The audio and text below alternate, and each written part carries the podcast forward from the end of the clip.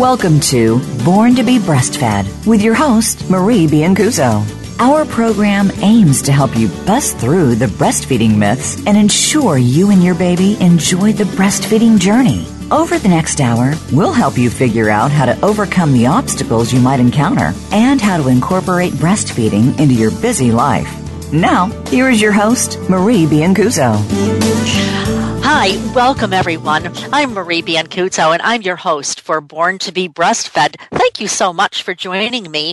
We have a totally great show coming up today. I'm really looking forward to it, uh, largely because today, uh, joining me for this show is my very special guest, Chris Jepson. Chris, welcome. Thank you, Marie. Good to be here. I'm so glad you could come.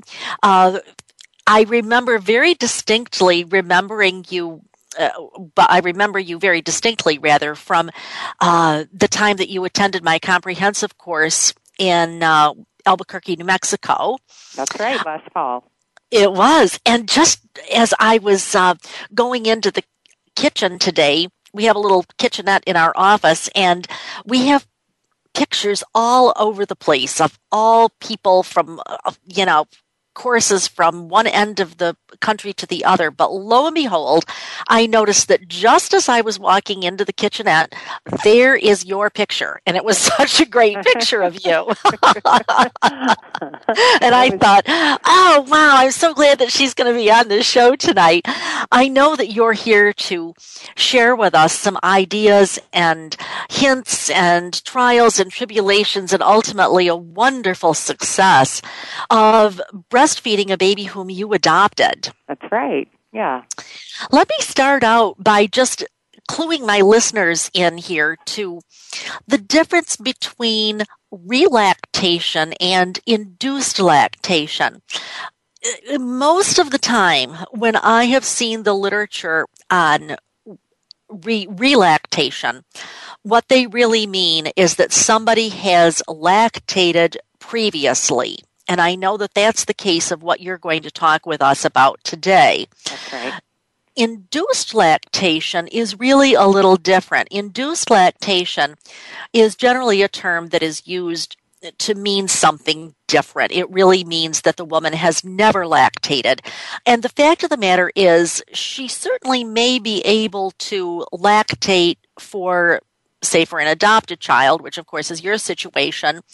But really, that's a little bit different because she doesn't necessarily have the um, the breast development that a woman would have after she is lactated. That is, you, in fact, because you are relactating or you were relactating, um, you would have much more lobular tissue, much more ductular tissue, and so forth. And that gives you the advantage. So, for those people who may be listening, I would just want to sort of help them to understand that your experience, while absolutely inspiring, is not necessarily a duplication of the kind of experience they will have had uh, or they might have if they have um, never lactated before. So let's start out a little bit by telling us um, you, you had an adopted baby and tell us a little bit about did you plan for this baby did you know when the baby was coming or did you get you know a few hours worth of uh, notice that you had to pick him up at the airport or kind of how what was your notice about the fact that you had a baby coming? Right. Well we were working with an adoption agency in albuquerque and had been told don't expect to um, be really adopting or having a baby in arms for probably minimum of a couple of years that it really takes a little while. And so we got all our ducks in a row and our older son we had had a child um who was going on 4 at the time that all this was happening. Um we got everything in a row and we worked with the adoption agency had home visits and put together a whole album um and finished the process um, in the summer of 1995, and we're told that, well, let us know. This is before cell phones. You need to give us a schedule anytime you're out of town, that you're not going to be available through your work number um, or home number. And um, so we went on vacation. I went to a wedding, and um, while we were there, visited a family, an old friend of mine, and she ran out to the car when we drove up and said, "The adoption agency called, and there's a birth mom who, uh, who has selected you." So we basically had we we then drove home, you know, with time to spare. She was due in two months, um, and met her um, at the adoption agency, she actually asked if I was thinking I would like to breastfeed, which was a very oh, considerate and thoughtful oh, um, wow. of her. She had known about that possibility, and um, I said yes, I really would which I think really helped her to um, think yes. that we would be good parents. absolutely, absolutely, because uh, clearly that was a priority for her. It was, it was. Yes. Um, well, so on the way home from this is a long drive from the East Coast to um, uh, the Albuquerque area. Um, I thought, well, I'd known a little bit about breastfeeding. It, it's you know I work in a maternal child area anyway, so I thought well, I'm just going to massage my breast while I'm driving in the late night shift of driving and lo and behold, I I got milk with the first sort of attempt at doing a little massage. I think there was definitely wow. a mind over matter. I uh yes. Yeah, I was. I there were just tiny little um excretions. So yeah. I thought, hmm, I really don't want to get this going too much if I don't have a baby. I think that would be really hard. Yes, uh, yes. So but then, how, how amazing that you could do the, the, massage in the car without really even thinking too much about it. You're kind of like, oh, let's see how this works, you know? exactly. wow. Exactly. Yeah, yeah. Um, so it was just two months after we finished the, the adoption process, which I I know is pretty unusual. We were, I think it was just the right match. We, oh. we have a relationship with with Willie's birth mom, and she's lovely. So.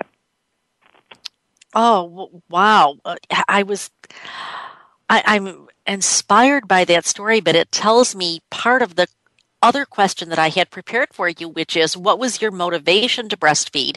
And it sounds like part of your motivation was that you had breastfed another baby very successfully and happily, mm-hmm. and that now you've got the birth mother actually raising the question about whether or not you'd like to breastfeed. So that's got to be a motivator. Sure. Uh, hard to imagine any other motivators that could be as powerful, but were there other kinds of things on your mind, Chris?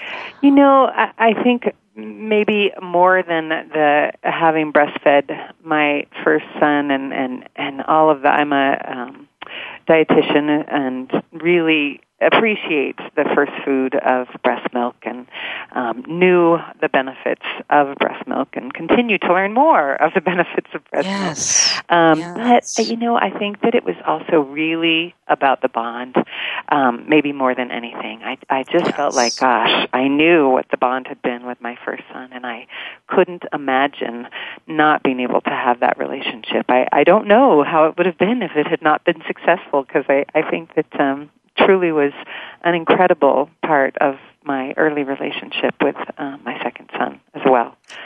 Chris, I know that so many women will sometimes say, I knew that I wanted to adopt a baby. I knew I had enough love in my heart, etc., but I didn't know if I would ever be able to love that baby as much as a baby that I'd actually uh, been pregnant with. Do you think that in forming the bond through breastfeeding, do you feel like that helps kind of fill that that empty spot there? Oh, absolutely. And oh, wow. I, I know this wasn't a question that you've asked, but um, I would say that um, other women I know that have adopted children that that in retrospect, what I know now about even just skin to skin time, I think that there are physical, physiological benefits to it, but um, just holding holding baby close and and having the baby uh, adjust to this adopted mom's um, pheromones and you know the everything yes. that's happening uh, physically and I think uh, all of the senses that are stimulated by that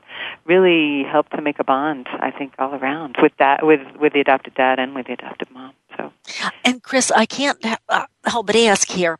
I know that when you came to my comprehensive course, you were and are a dietitian, but I also know that you're a registered nurse. Right. Were right. Were you both an RN and an RD when you adopted the baby? Uh, I, I was. I was. Uh huh. I actually oh, was, what a woman. was working in a clinic for um, pregnant and parenting teens in Albuquerque. It was a school-based um, clinic, part of the public school system up there, and uh, I, I have to say that um, the the teenagers I was working with knew that I had not gone through pregnancy, had lots of questions, and um, Yes. I, I actually got to bring my baby for the first few months um, to work um, at that that site, and I think it was rewarding for all of us to be able to share the experiences and talk about adoption in an open way um, to young pregnant pregnant girls and you know people that had maybe considered the option but hadn't known how it might be. They could talk about that too.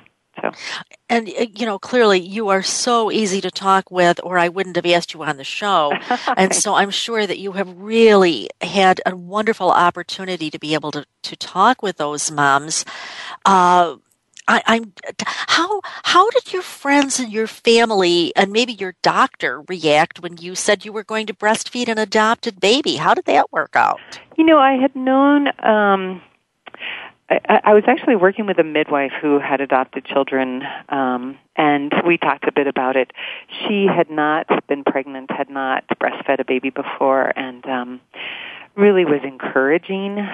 Um, even though her situation wasn't as successful as mine, um, she was she did lots of skin to skin and actually had baby at breast with supplemental systems for about six weeks. And I think that um, though it, it didn't turn out to be successful in terms of producing um, milk supply, that um, just you know what what she how she talked about it and how she supported it was wonderful, and um, I think that.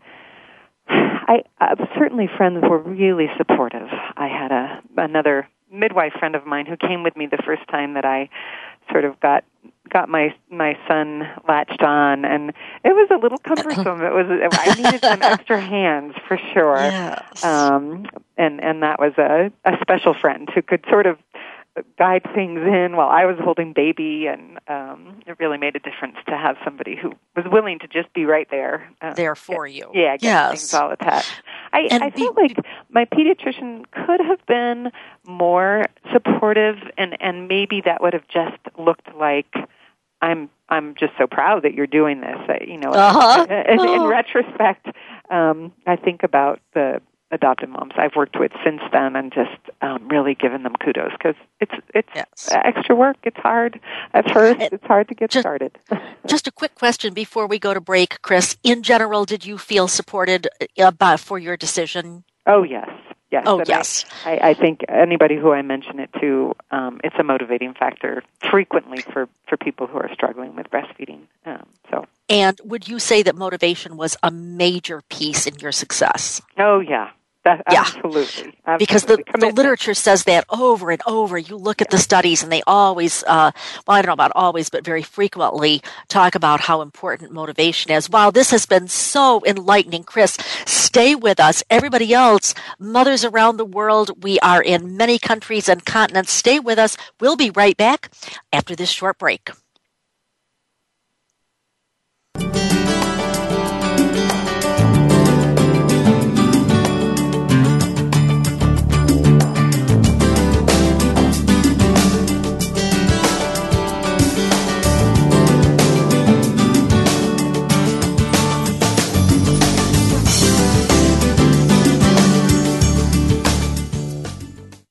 Cancer is not something to be taken lightly, but instead of being talked at by doctors, medical providers, and others, wouldn't it be nice to hear from a host who has worked at the cancer coalface for 38 years as a caregiver, supporter for 14,000 patients, and who has had the experience of having a life threatening condition herself?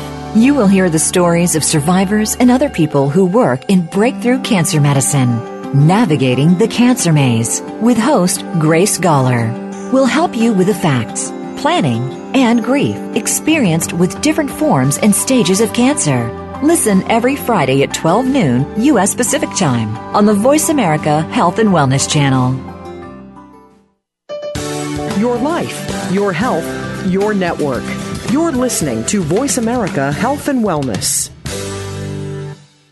Breastfeeding Outlook, owned and operated by Marie Biancuzzo, is America's premier provider of breastfeeding education. If you're a nurse, lactation consultant, dietitian, midwife, physician, doula, or other professional, Breastfeeding Outlook is your source for CERPs, nursing contact hours, and CEUs to meet your certification or licensure requirements in all 50 states.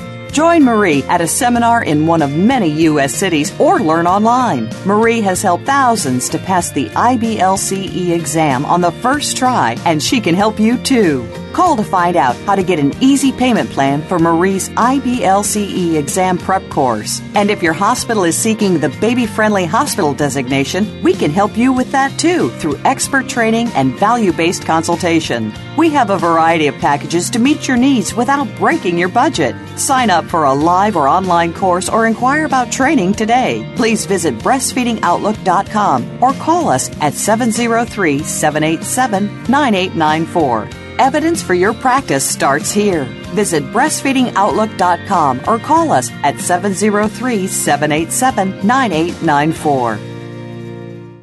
Do you enjoy listening to Marie Biancuzzo? Do you think your staff would enjoy listening to Marie? As the past president of Baby Friendly USA, Marie currently offers baby friendly training programs, online only, live only, or a combination of live and online education. If you are tired of listening to a boring lecture in a dark room, watching bullet point slides with a brief chance for questions at the end, come and enjoy a truly interactive learning online or live program with Marie. Call Marie today at 703 787 9894 to find an option that works for your staff. Your life, your health, your network. You're listening to Voice America Health and Wellness.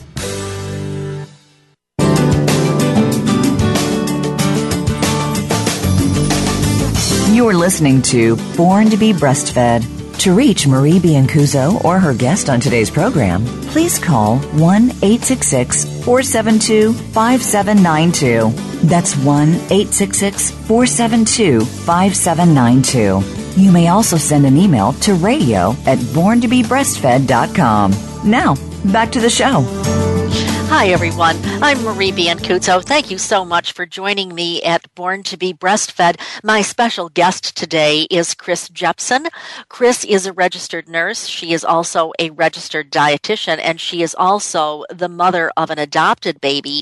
Chris was telling us in the first segment that she adopted her baby and was able to take her baby home with her within 24 hours of when he was born. And that one of the things that was kind of a motivator for her and a feel good for the birth mother is that the birth mother wanted to know if Chris was going to breastfeed. And of course, Chris, having breastfed a baby earlier, was very eager to do that. And she ended up the segment by talking to us about the fact that she, she did feel supported in her decision uh, by her friends and so forth. Uh, and she also gave a resounding yes when I said to her, was motivating was motivation a major factor because I've seen that so much in life as well as in the professional literature. So, Chris, give us just a little 20 second uh, view of what was that first breastfeeding like when you first put the baby to breast? I think it was probably a little teary. I couldn't believe I couldn't uh-huh. believe he actually latched on right away. Oh, um, how great! oh, how great! And I think I described I had a, a friend who was a um, midwife who was really there helping me get started. Um, and we we had a supplemental system in place. Actually, I used the the Lactaid rather than another system called the SNS or Supplemental huh? Nursing System. Um, Chris, uh, let me just stop for a moment. For those right. of listeners who might not be familiar, Chris is talking about a little device where you put milk, either your own milk or formula or whatever, into uh, this sort of container, and then the tubes are uh, like taped onto the breast, and then the baby suckles both the tube and the mother's breast. So he's suckling both things at once, gives stimulation to the mother's nipples, but it also helps the baby to get some reward for suckling. So tell us about using the, the, the supplementer, Chris. Well, so I, I have to say this is a good time to introduce the, how helpful my partner was. Um, uh-huh. My husband really was the one who put these you know would prepare every night for the the supplemental systems we we it, it requires washing little tubes yep. out and yep. um, mixing formula um, but we use the supplemental system for about the first six months. And I, just being the dietitian, and I worked with the pediatrician to say, okay, exactly, if he's gaining this much weight, and I know I'm giving this much formula, what does that mean in terms of how much breast milk he was getting? And we, I was able to give him well over half of all of the nutrients he needed to grow, how much wow. he was growing in the first six months. Um, oh, and that was truly rewarding. Um, yes. Go ahead. Oh, I was just going to say, and you were probably dietitian that you are. You were probably looking at his weight gains and oh, yeah. thinking, "Wow, this is going really well." yeah, I, I have to say, in retrospect, I wished I had let go of the monitoring a little bit sooner. He was a very healthy little guy and mm, nice chunky cheeks and, and did really well. Um, I, I felt like I, I could tell his interesting fact was that his diapers, the poop in his diapers would be sort of like there'd be this so- nice soft yellow breast milk stool, and sort of in the same diaper, uh, a firmer. It, it's his body just kind of segregated the, the stools. Yes. So there, was, there was the other half were the stinky stools that That's were right. rubbery. Yeah. yeah. a little firmer, probably a little harder for him to digest as well. So. But how great that you were giving him more than half mm-hmm. of your own milk. Mm-hmm. And were you pumping, Chris? I wasn't pumping, and I, I think in retrospect, you know, I, I was still working, um, just uh, circumstances didn't allow me to take off completely. We did a little tag parenting for those first six months, um, where my husband was with him half the time and I was with him the other half.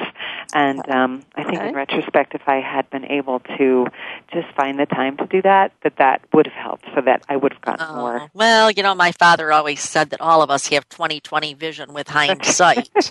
you know, but um, let me ask you this then were you doing hand expression? You mentioned that you had done hand massage prior to the baby's arrival. Mm-hmm. So, were you doing some hand expression even if you weren't using a pump? You know, I never did anything to collect milk. And again, oh I, wow! Yeah, I, I have a you know um, regret that I didn't add that to the picture. Um, did anyone really, suggest that? Did anyone suggest expressing your milk? All, everything was right at the breast. Yeah. But no one suggested pumping or hand oh, expression. Oh, oh, no! I never had a professional that exp- that that um, suggested that. Suggested that. Well, yeah. for those who are listening who are professionals, I would just say you may take this for granted or think that the mother should just automatically know. But here's Chris, who is very well educated, and trust me, she is smart. She has got uh, her education to be both a nurse and a dietitian and did not intuitively know that. And so I think that all of us just really need to make sure that we uh, and, and, you know, there's been so much literature these days about how effective hand expression is. Absolutely. So, uh, I'm a real big fan of the idea that people don't necessarily want to do hand expression, but honestly, when you look at the amount of volume and the amount of uh, nutrients that they've been able to get from the the hand expressed milk as opposed to the pump, it's really pretty amazing. Mm-hmm. Um, so, so tell us, did you bump into some? How did you like using that supplement? Or some women have said to me that they think it's a nuisance. One woman said to me she called it the um, that that contraption. How did you feel about that thing? You know, the the system that I used was um, were soft bags rather than um, yeah. bottles, and yeah. I and I felt that the the softness of the bag was really nice for me. I, I, I it seemed like it didn't kind of get in the way of what was happening in terms of contraptions. A little nicer. Um, okay. I, I definitely, when I got to the six month point, I was at the place where we were going to be moving and in, into a very rural situation where um, preparing all of these bags and tubes and everything every night would be much more difficult. Um, and I, I really, at six months, was very fearful that I would not be breastfeeding when I stopped using the system. I I thought, boy, this is going to be it, and I'm glad I had this much time. Well, my son went on to breastfeed for actually several years after that, so oh, I wow. I didn't have to. I I wish that I had been able to let go sooner. I I would have. There are a couple of things that I would suggest for anybody working with somebody who's using a supplemental system, and I think adding hands on and and when you say hands hand expression i think i would have added some compression um yes. i know jack newman has some very nice videos of just compressing that breast while baby is at the breast I would have tried more time of not using the supplemental system. I just was a busy mom and I wanted to make sure that the feeding was effective and efficient as possible. I think if I had just spent more time skin to skin and letting him be at the breast without the system involved, I probably would have been more effective at getting a heftier milk supply. I think that um, the system was was great and it was reassuring, but um, maybe maybe you, you used it too long. Maybe I think I did. I think yeah. I, I should have kept it locked. You know, um, there's there's a way to not yeah. have it mm-hmm. start flowing right away. I wish right. I had. I would have done several things differently, where I would have just let him be at the breast and and and try and get that flow going. But I was nervous that he wouldn't like it there. And yeah, that's what I was just going to say. Is my sense is that was kind of your security blanket, right? That you felt that as long as it was going, then somehow you were covered or safe right. or something. I was providing what he needed, and yeah, right. I, I think and, I and. Yeah. that goes back to confidence. Now, uh, how about this, Chris? Nobody suggested that you pump or do hand expression. Did anyone suggest the idea of doing donor milk for him? Well, I, I you know, that's what I definitely knowing what I know now and how I would love to have just kept formula out of the picture completely. Um, uh-huh. Nobody, no. And you know, we're talking 18 years ago. I know that there's a great um, donor bank in Denver at this point in time. I don't even know that I knew what was available. I, I had heard about a mom that really had been very reliant on donor milk because of her baby's um, health issues and GI issues, but I felt like that was for really special cases, and maybe oh. it wasn't something that I should, you know, access. Um, didn't feel like you were worthy somehow yeah, because you right, had a healthy right. baby. Yes. And for those people who are listening, I should just make sure that I say uh, the baby needs to have a prescription from the doctor. You can't just call up a milk bank and say, you know, send me so many ounces. It's not like going to Amazon.com, you know, for a book. You can't just order it up. But uh, certainly a prescription from a physician, a pediatrician, uh, would be excellent in this particular case. And there are it, the closest milk bank that I know of to you is probably Denver, although it could be in um, San Diego. That would probably be uh, fairly close as well. But there are several milk banks throughout the country, and in fact, there seem to be more milk banks. Uh, almost every time I turn around, they seem to be putting up a new one, which is really great. So, I would like to make sure that listeners know that that's an option and it's not necessarily something that they can just instantly have happen, but certainly something that they uh, can pursue. So, how long was it? We we got to go to a break fairly quick, but how long do you feel it was before you felt like your breasts were filling? After you put him to breast for the first time, right? You know, it, it, it long time has passed, but I I feel like the experience was very different from the first time I breastfed. I don't remember ever having um, a true sort of engorgement situation yes. where. You know, rocks on my chest kind of situation. Um, it was much more subtle. Yes. I certainly felt that, I, I mean, I saw milk and I knew that there was milk in there and I could do just a little hand expression and see the milk, um, which was reassuring. Um, but I, I it wasn't the same. It wasn't the same as oh wow yeah the, these the, my breast felt really full and um, yes this was clearly a different experience. Yeah. Chris, we need to go to a break, but please stand by. Everybody else. Hold on to your horses. I'm Marie Biancuzzo with Born to be Breastfed. I'm here with Chris Jepson, who uh, breastfed her adopted baby. Don't go away. We'll be right back right after this short break.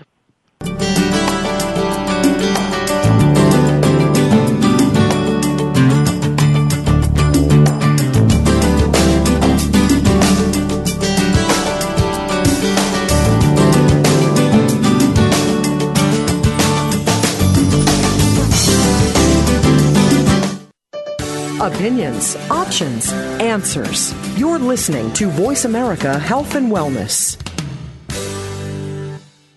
Breastfeeding Outlook, owned and operated by Marie Biancuzzo, is America's premier provider of breastfeeding education. If you're a nurse, lactation consultant, dietitian, midwife, physician, doula, or other professional, Breastfeeding Outlook is your source for CERPs, nursing contact hours, and CEUs to meet your certification or licensure requirements in all 50 states.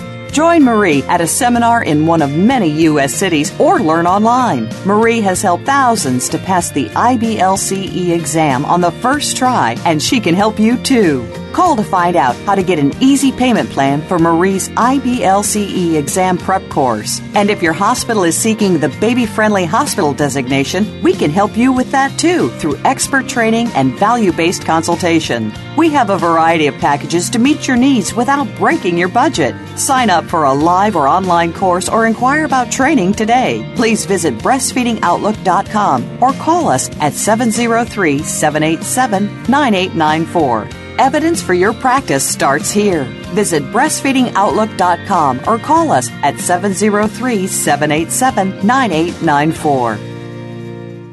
Have you had a chance to check out Voice America's online magazine and blog, Press Pass? If you love our hosts and shows, check out articles that give an even deeper perspective, plus topics about health and fitness, movie reviews, philosophy, business tips and tactics, spirituality, positive thought, current events, and even more about your favorite host. It's just a click away at vapresspass.com. That's vapresspass.com. VA Press Pass by Voice America. All access, all the time. Do you enjoy listening to Marie Biancuzzo? Do you think your staff would enjoy listening to Marie? As the past president of Baby Friendly USA, Marie currently offers baby friendly training programs, online only, live only, or a combination of live and online education. If you are tired of listening to a boring lecture in a dark room, watching bullet point slides with a brief chance for questions at the end, come and enjoy a truly interactive learning online or live program with Marie. Call Marie today at 703 787 9894 to find an option that works for your staff. Opinions, options, answers. You're listening to Voice America Health and Wellness.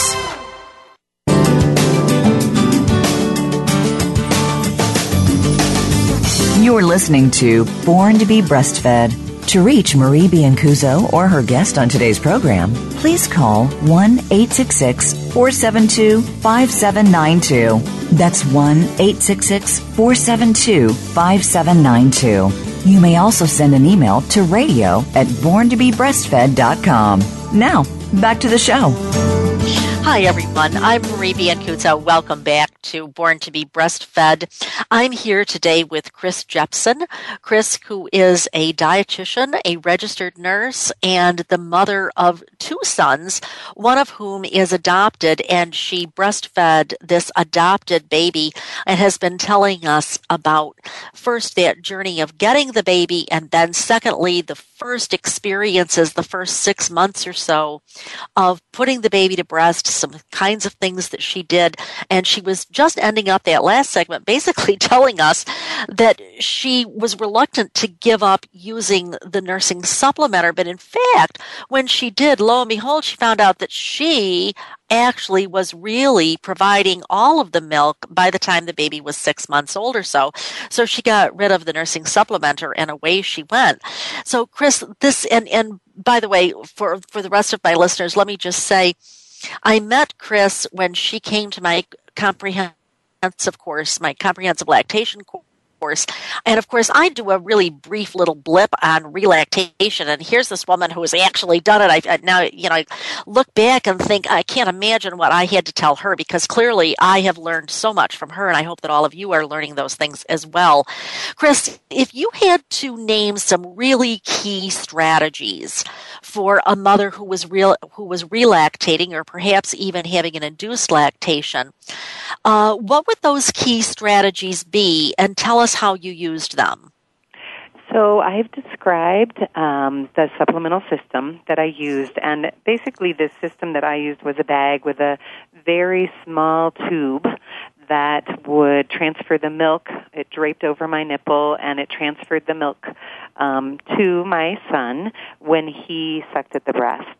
Um, and these systems, there's a couple of different kinds. They have locks on them so that you can keep them locked and the milk doesn't flow until a little further into the feeding, which the way that I know breastfeeding works is babies work to bring that milk down, and then once it's kind of flowing, they slow down a little bit.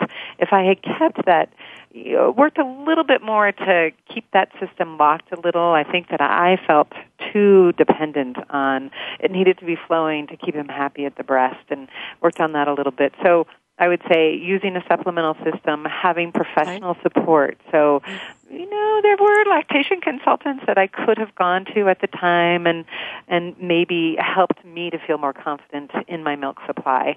I talked already about the early massage and doing more of that, having compression be part of the picture of when my son was at the breast, um, doing skin to skin, which I talk about that all the time.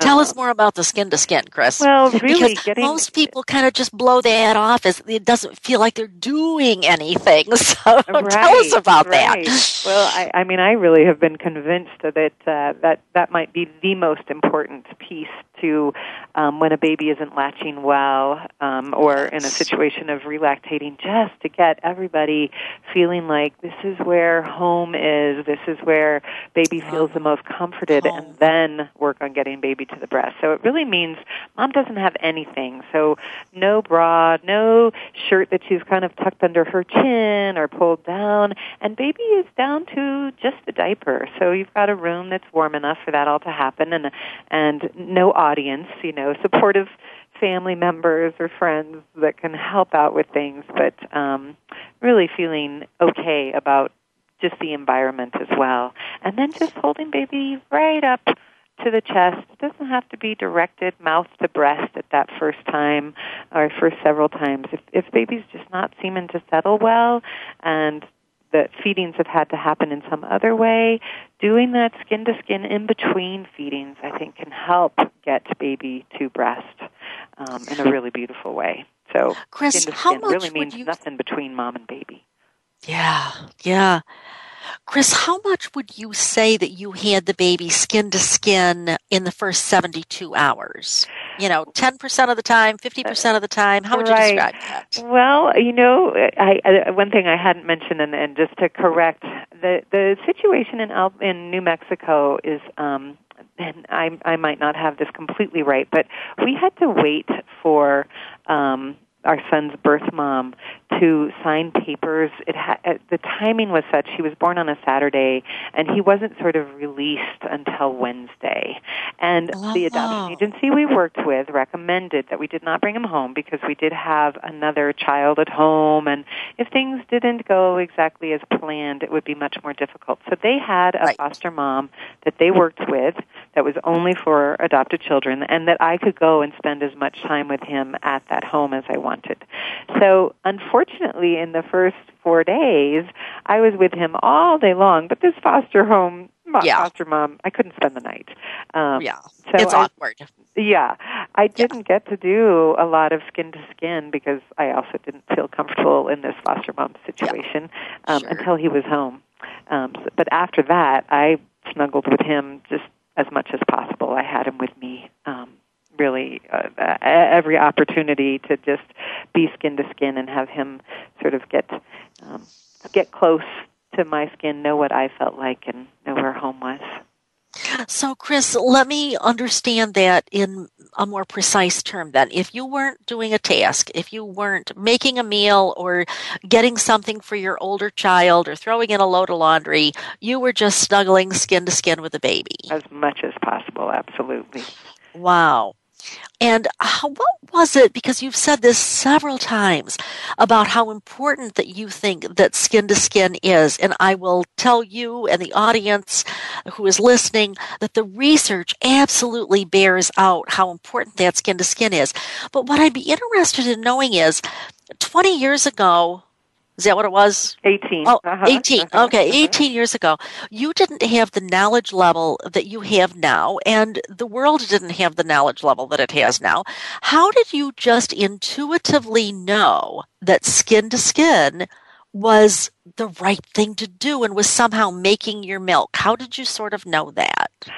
Gosh, that, you're right that we didn't talk about it so much No. 18 years ago. No. Um, I think it just it it it felt like the right way to be. That I I was comfortable doing that. That um, I think having had another child and um, I I you know I'm a professional in the healthcare field, um, but I walk in several worlds comfortably. So wouldn't call myself necessarily a hippie mom, but was open to that that touchy feely, I guess. You're part. kind of back to the earth, yeah. yeah that, that culture was comfortable to me. So um, certainly have worked with all kinds of um, all cultures and feel like uh, helping women, helping families, having dads hold baby skin to skin, get to that comfort place and, and looking at what the barriers are is really where I try to be um, because not everybody is going to feel comfortable with that right away. Um, so. Chris, would it be fair to say that you felt a sort of peacefulness wash over you when the baby was skin to skin? Oh, absolutely. Yeah, it's, yeah. It's, it's been a long time, but I think there's all kinds of endorphins that are happening in that process that make oh, you just most definitely. I, I yes. say happy hormones, um, and not having given birth, I think they were still working. They were still helping to just help me feel calm and, and content with having him in my arms.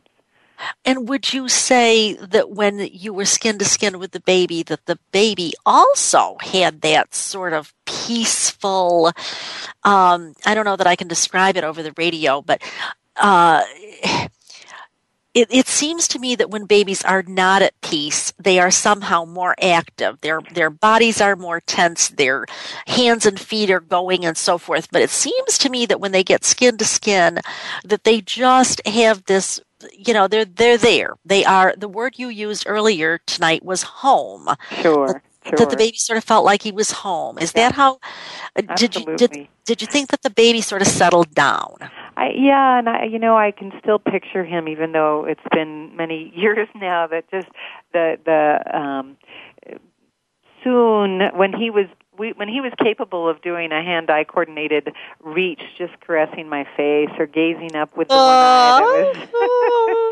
Was, um, yeah, just just looking in a way that yeah, this feels good. This is where I want to be.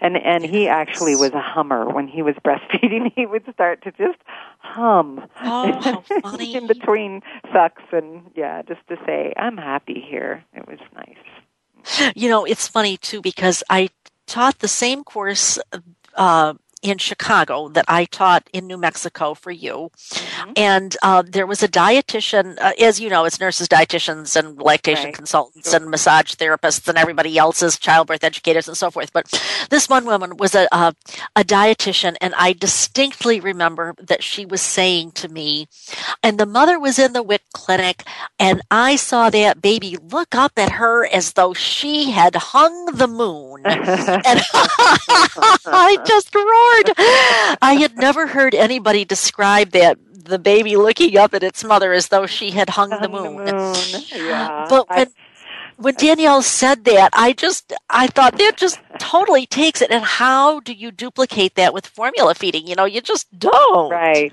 right. No. How many times a day would you say you were nursing him in the first six months? Well, no. How about just the first month? Yeah, first month. no. Um, I did take off work for at least six weeks, um, and then he was with me initially as well. But um, every feeding was at the breast, so you know, by I would say at least eight times in the 24 hour period, but more frequently than that for sure. So, were you waking at night also? Oh, sure. Oh, sure. Uh-huh. Yeah. No, all, every feeding that I could do uh, while I was at home before I went back to work. Every feeding was at the breast. We didn't do any feedings that weren't. Did you have to set your alarm clock at night?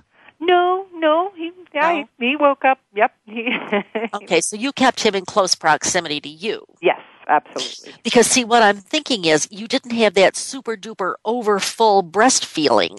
So Right. yeah, you yeah, pretty much the baby had to give you the cue. Whoa, I've been talking too long. We've got to go to a break. I'm Marie Biancuzzo. I'm here with Chris Jepson. We'll be right back right after this short break.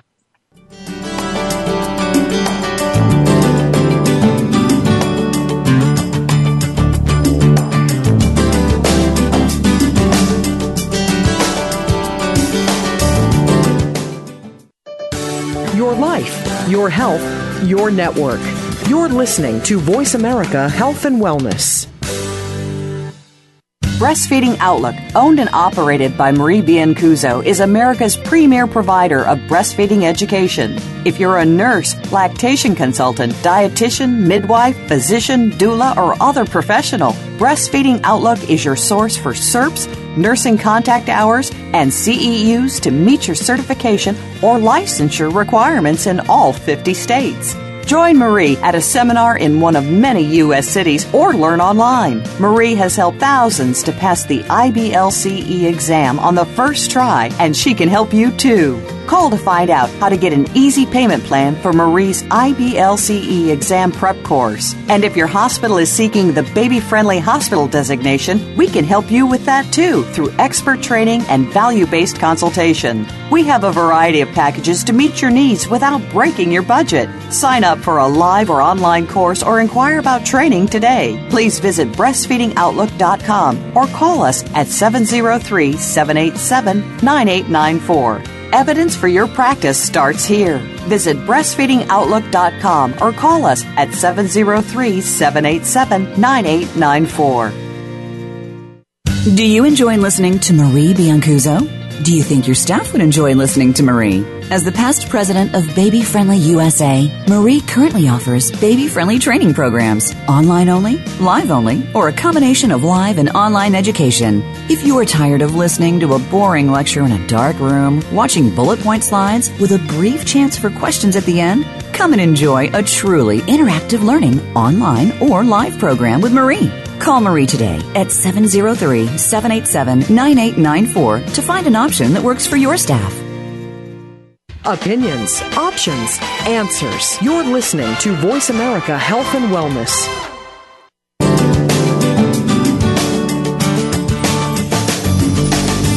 You're listening to Born to be Breastfed. To reach Marie Biancuzzo or her guest on today's program, please call 1 866 472 5792. That's 1 866 472 5792. You may also send an email to radio at borntobebreastfed.com. Now, back to the show. Hi, everyone. I'm Marie Biancuzzo. I'm here today with my very special guest, Chris Jepson, who is a registered nurse and a registered dietitian, and she is the uh, mother of a breastfed adopted baby.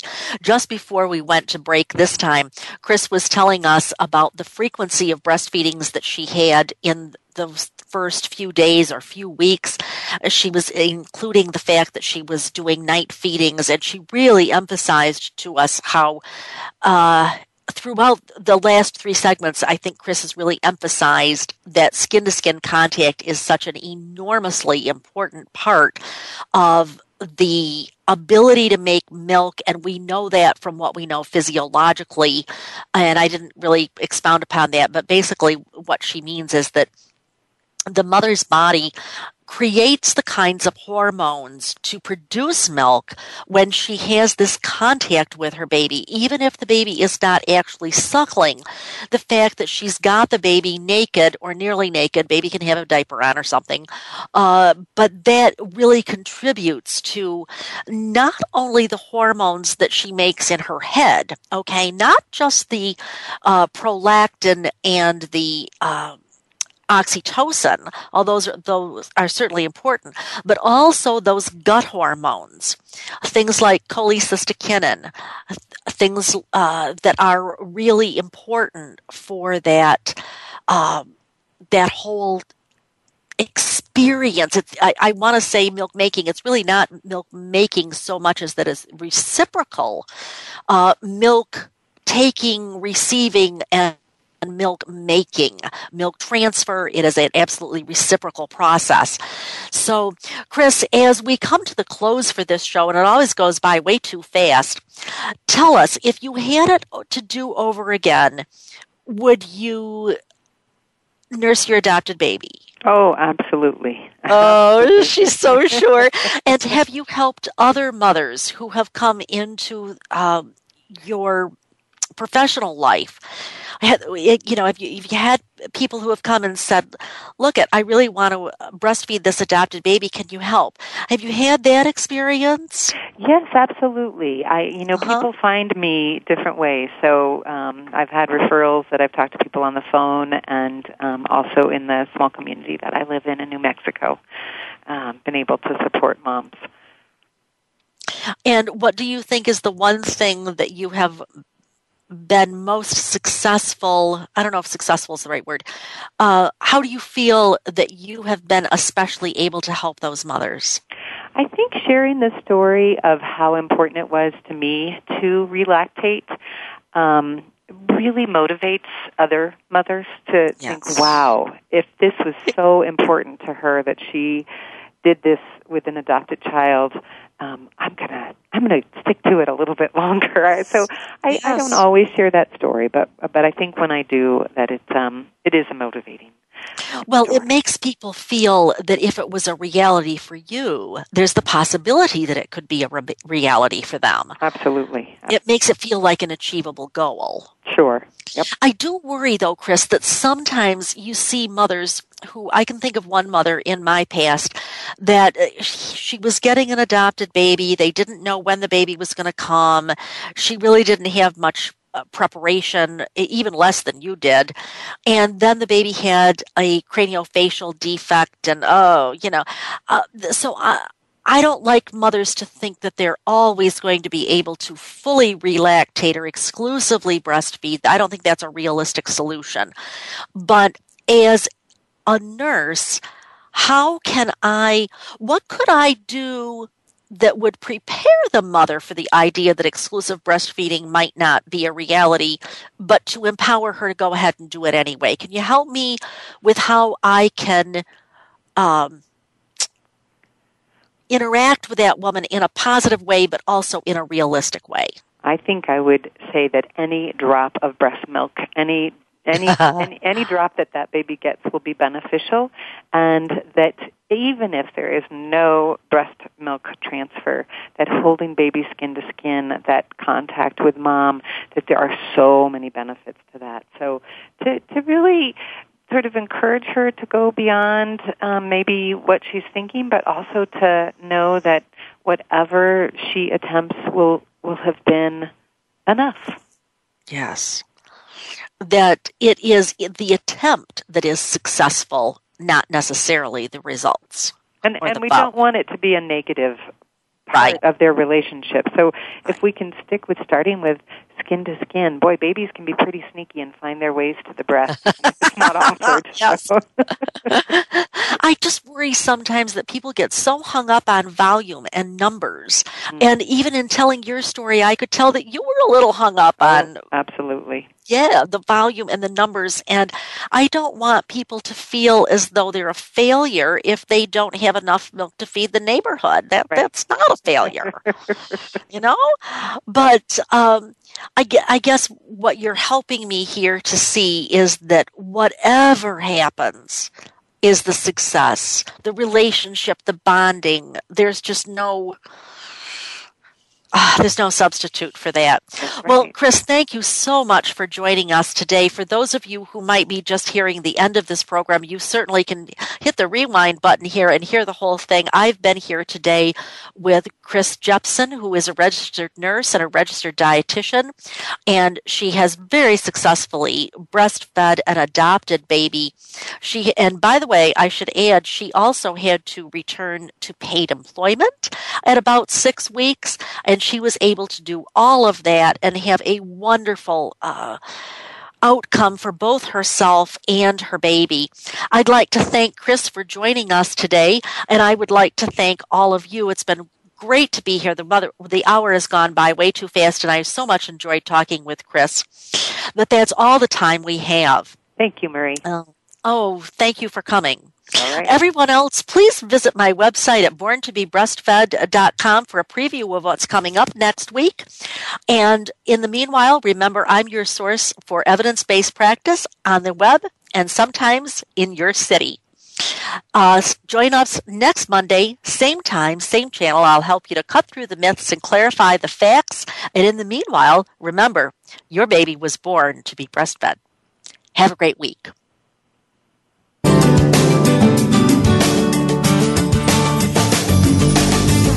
Thank you for tuning in this week to Born to be Breastfed. Please join Marie Biancuzzo next Monday at 3 p.m. Pacific Time, 6 p.m. Eastern Time on the Voice America Health and Wellness Channel. This week, do its best for you and your baby.